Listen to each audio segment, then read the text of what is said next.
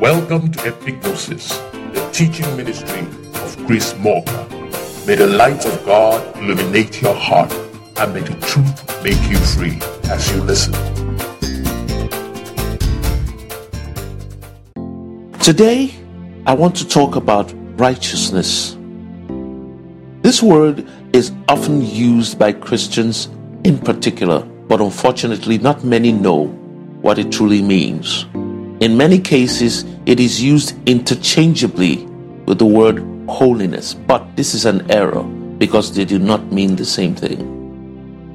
Now, I will attempt to bring out the true meaning of this important word so as to free those who receive this message from the shackles of deception and fear, and possibly save some from the terrible disappointments that may occur in the end. Righteousness according to several dictionaries I checked, is defined as adhering to moral principles or moral uprightness or the state of being righteous. Now, I went ahead and checked the word righteous.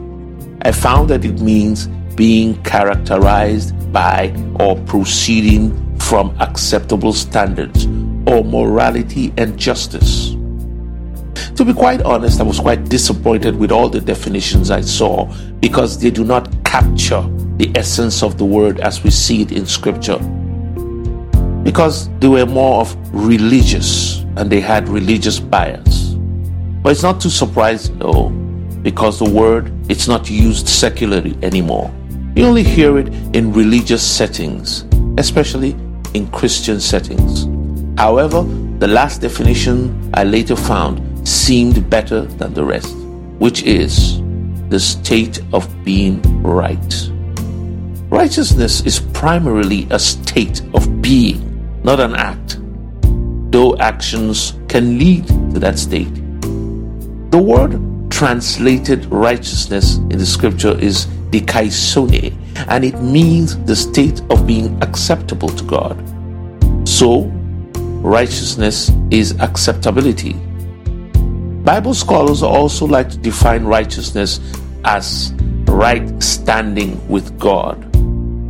In addition to being a state, it's also a standing, as we can see. Much like when Moses said, Who is on the Lord's side, let him come to me. This is in Exodus 32 26.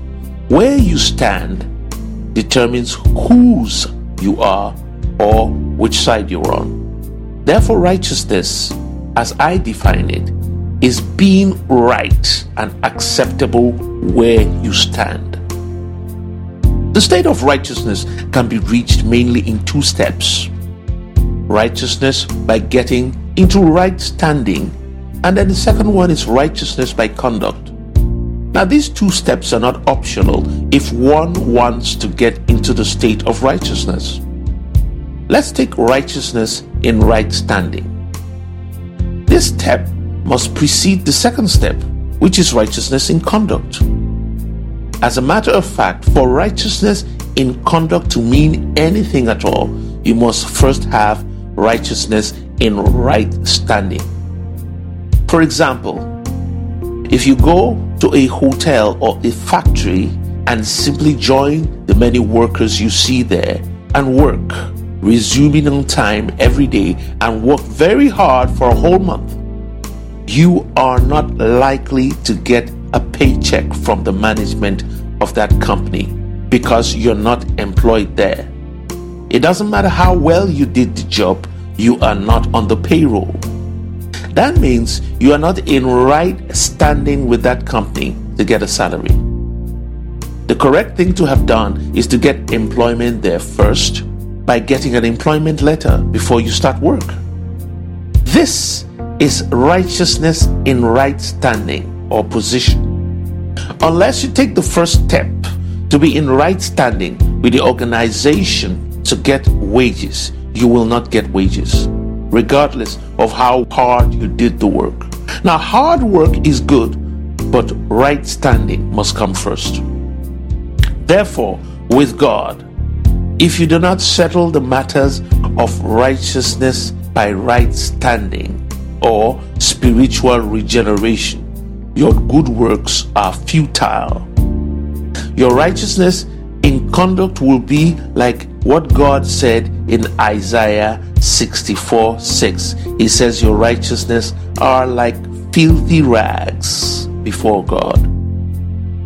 To be a Christian, righteousness in right standing can only be acquired by receiving Christ into your heart and being reborn as a child of God. That's the door into Christianity. Now, once you've done this, you are in right standing through Christ. Now, having been employed in a company, an employee has to be obedient to the dictates of that organization, or there may be problems.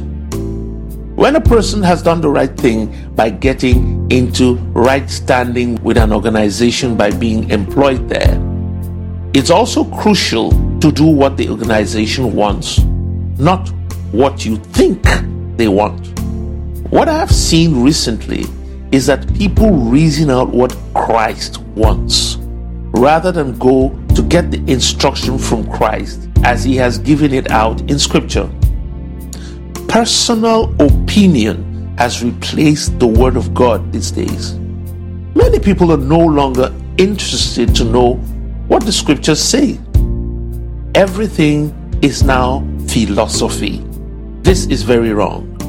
Righteousness in conduct will only be measured in the light of what is required by the employer, not what the employee thinks. Christ has said the thing that we should do. He said it in the book of John 13 34. He said, A new commandment I give unto you, that ye love one another. Christianity has only one law which is that law. Now in Romans 10:4 it also says that Christ is the end of the law for righteousness. That means that as long as righteousness is concerned, Christ has ended the law in that regard. And Christ replaced all the laws with just one law, and that is love for the brethren. Now, I've seen people who would rather go out for evangelism than help a brother who is in need. They will rather give money to what they call worthy causes than simply feed a brother who is next to them, who is hungry.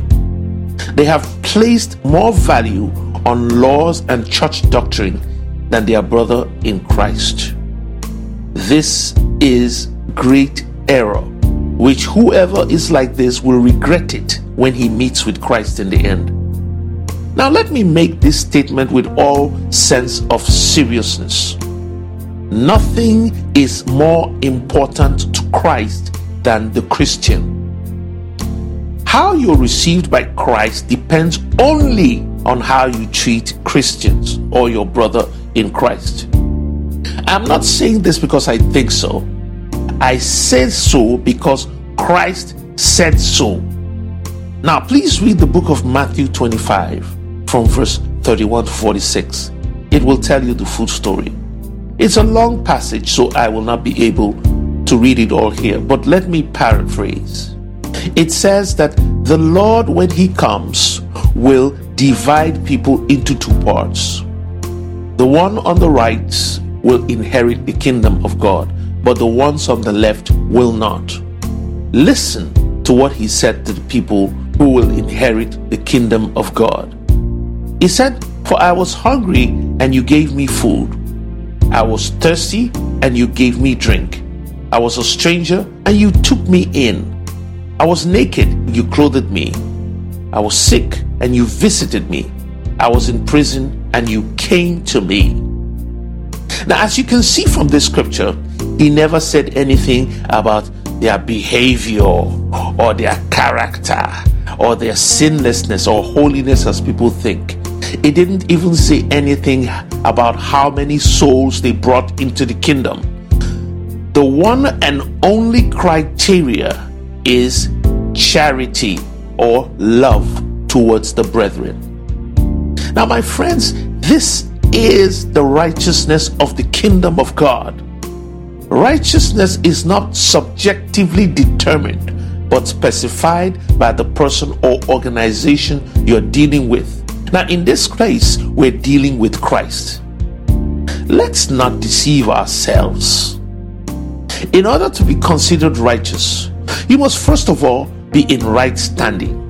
In this particular instance, we need to be reborn into the kingdom of God by accepting Christ as our Lord and receiving it into our lives. When we have been born again, then we must obey the commandment of Christ, which is only to love the brethren. This is not optional. Please let us put emphasis where we should to avoid disappointments in the end. So much preaching goes on about what God wants these days, but not many even consider what Christ Himself has demanded from us.